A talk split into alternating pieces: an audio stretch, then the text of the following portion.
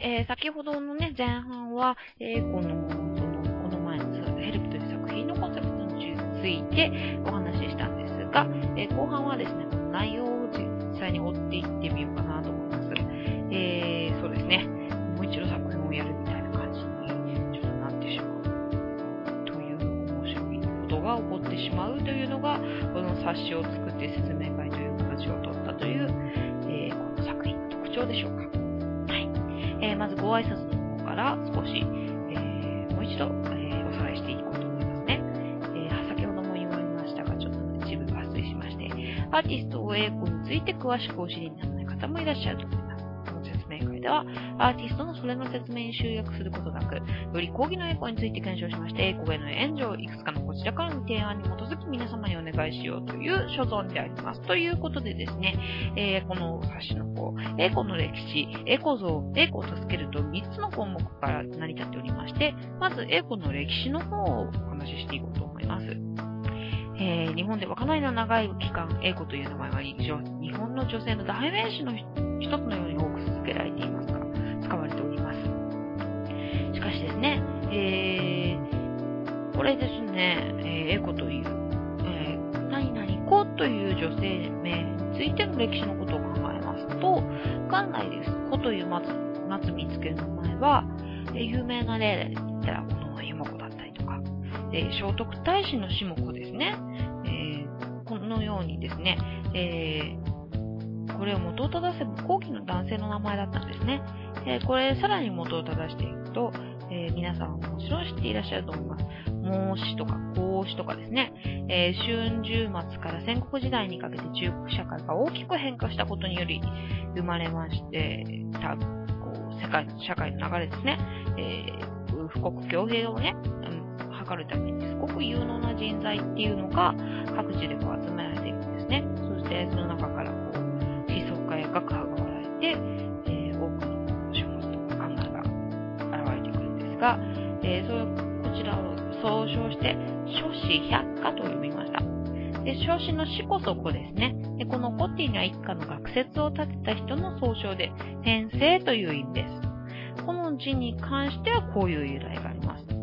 えー、でもこれ、ね、だから後期の男性にそれをあやかりつけたというような感じなんですが、なぜ女性がずして定着していた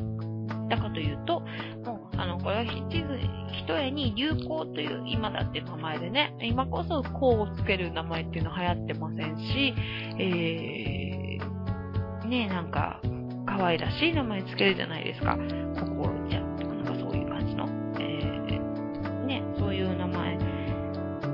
関わって、流行というものに関わってくるんですね、名前っていうのは。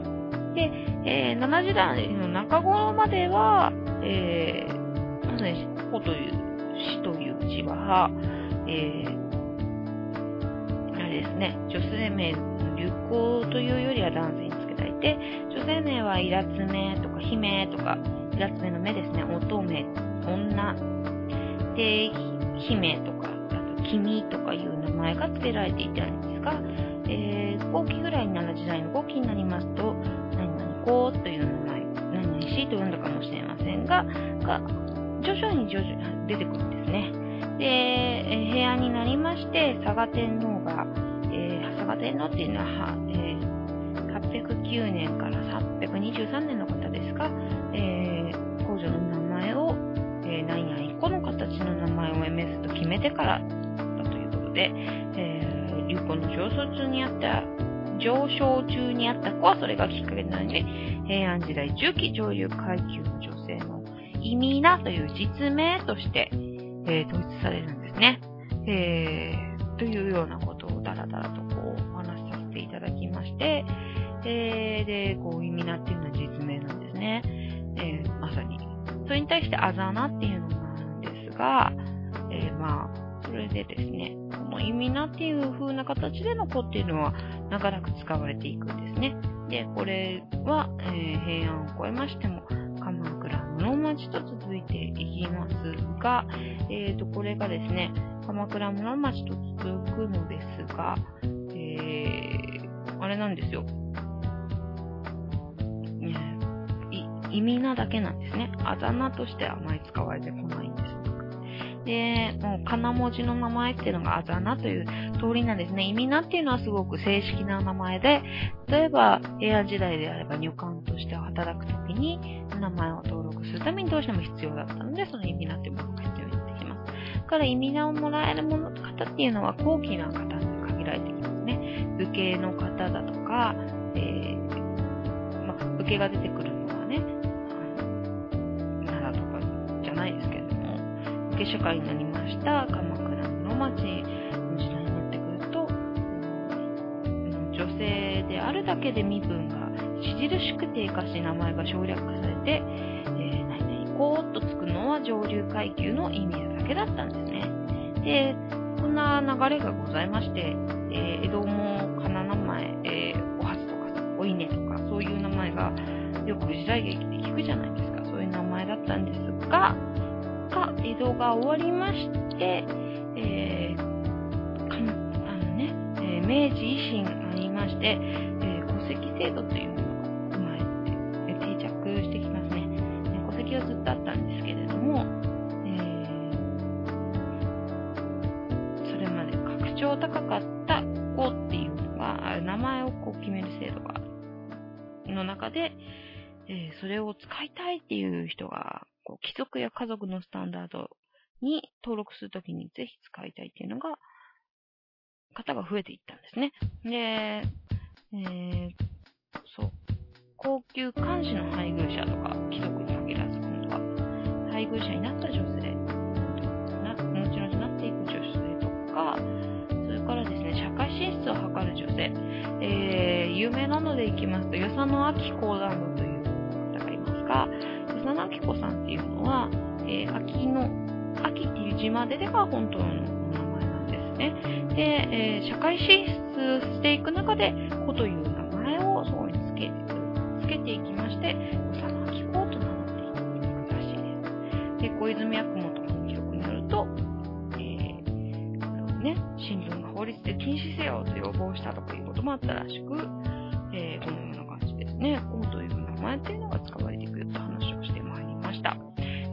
ちょっとね、歴史のところで長くなってしまいますが、えー、それから、A という名前の外来の文字についてもちょっとお話ししました。こちらはですね、えっと、もうあの、アルファベットがいつ入ってきたかっていうことと、えー、それが明治に明けまして、えー、ローマ字としてどうやって日本に、ローマ字使用例ですね、アルファベットの日本における、として定着していくかという話をしまして、えー、まあちょっと飛ばして話しますと、え臨時ローマ字審議会というものが、で、えー、ヘモン式、こちら、えー、ジェームス・カージス・ヘブバーンさん、医師の、アメリカ人医師の、の提唱した英語式ローマ字と、物理学者田中田大吉が日本式ローマ字を提唱した2派が、こう、大きな戦いとありまして、その中央というような訓練式っていう、訓練式っていうのがもう一つ出てきまして、この3派を、えー、昭和5年、1930年の臨時ローマ審議会で、えー、指名していきました。そのことがね、えー、この後英語とを考えていくのに大きなポイントがあると思います。1930という年号が出たのですが、えー、英語とメディアということを今度考えていきますと、えー、とですね、英語という名前が公式的な記録の中に出てくる私が見つけることができたものっていうのがですね、えー、昭和26年1951年に書かれた裁判記録に関する研究の文章、本だったんです、の中だったんですね。えー、で、当たり前のようにその英子っていう名前をその1951年、ってるということは、1930年に、昭和5年に臨時の町審議会で決定されて、で、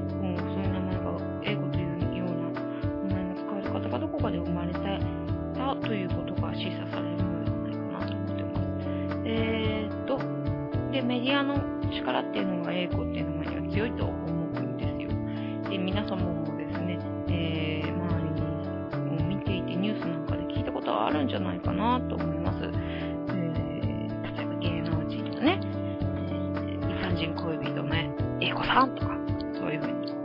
えー、あとは怖い話とかね、そういうのとか、うん、なんかエリーナの力が大きいと思うんですが、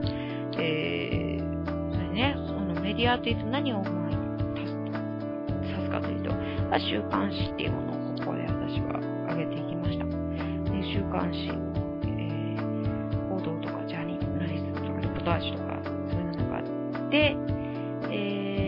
えー、週刊誌の創刊が1950年代に終了してるんですね。これはですね、1930年代に初めの週刊誌っていうのは創刊されるんですよ。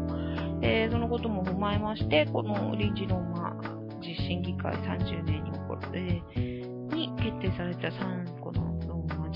3種のローマ字表記の方法と、この習慣詞というのが相まっていきながら、英語と、本語と外来語を合わせるというようなものっていうのが組み立っていくのではないかな。そして今現在に至りましては、え週刊誌がこうインターネットの登場やフリーペーパーの普及でこう衰えていっている現在なのでありますが、えー、衰えていったのと並行しまして、インターネットの世界の中でエコっていうのは、場所を移して生き残っている状態なのかなと思っております。それで、ここまでで第一の歴史ということで一度ふわを閉じさせていただきまして、次にエコ像について迫っていこうといきました。えー、こう、エコ像のことをですね、ちょっとこう、上げていきますと、項目として、1、2、3、4までの英語像ということを一つ、えー、挙げていこうと思います。えー、1、犯罪に関する英語。2、著名人と関係における英語。3、英語の会談。4、相談の場のでの英語。はい。この4つをね、分けて考えていたっていうのはこういう理由があるんですね。えー、まず、犯罪に関する英語ですが、まあ、性犯罪とか未成年者とか、そういう場合には、英語っていうようなものがよく使われると思うんですが、えー、これですね、犯罪のまさにこう報道例っていうのはこういうものなんですが、限らず、うんと、エコが犯罪に関することで、えー、使われたですね、有名な例でいきますと、1989年、平成元年に公判が開かれた日本で大事故となるセクハラ訴訟が挙げられまして、この公判では原告 A 子というね、匿名の裁判を戦ったことで知られているんですねえ。私もまだ子供でしたのであんまりよく知らないんですが、がえー、こちらのことに関して原告英語の、さらば原告英語という本も出てるそうなので、そちらの方も今後研究していきたいと思っております。えーですね、異性関係を中心としまして、その日生活の方にも触れていかなければ裁判所いけませんので、原告英子という名前をはじめ使われたんですが、えー、この原告英子さんね、えー、一人で戦った先生、日本初のセクハラ症状ということが挙げられますように、7人の女性弁護士とフェミス団体を中心に組織された女性たちが、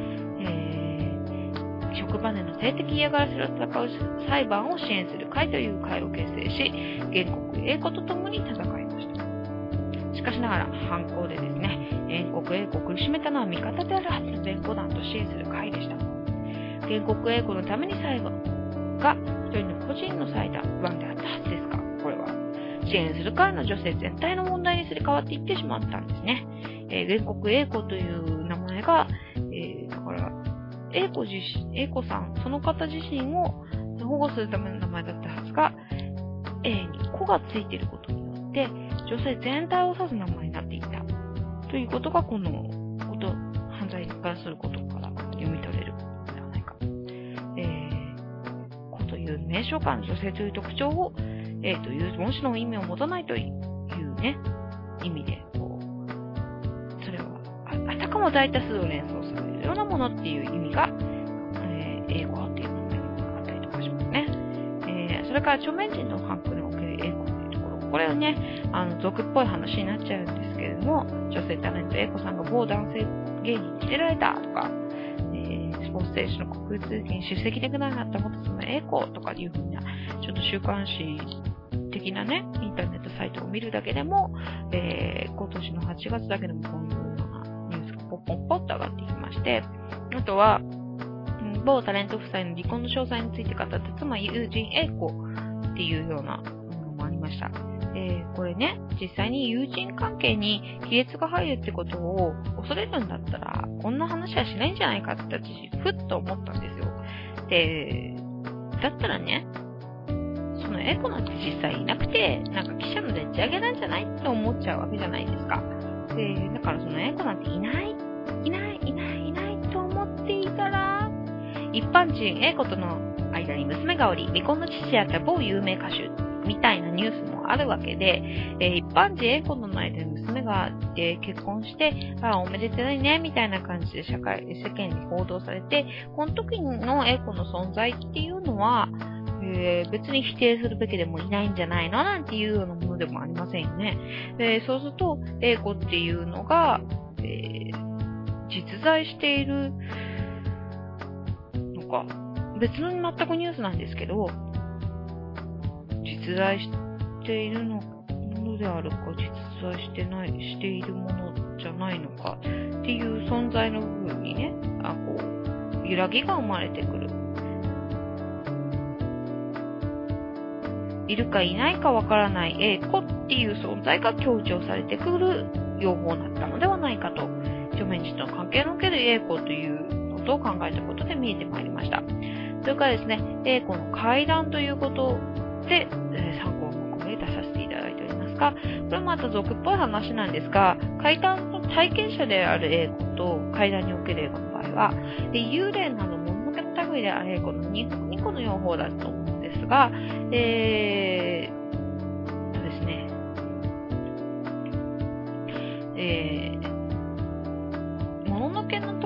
類である A 子の場合は、元が人間であることは、こうっていうものをつけることで確かになるんですね。えー、もうそれは、こうがついてるからこそ動物ではないし、何かよくわかんない、こう、なんかこう、物に、思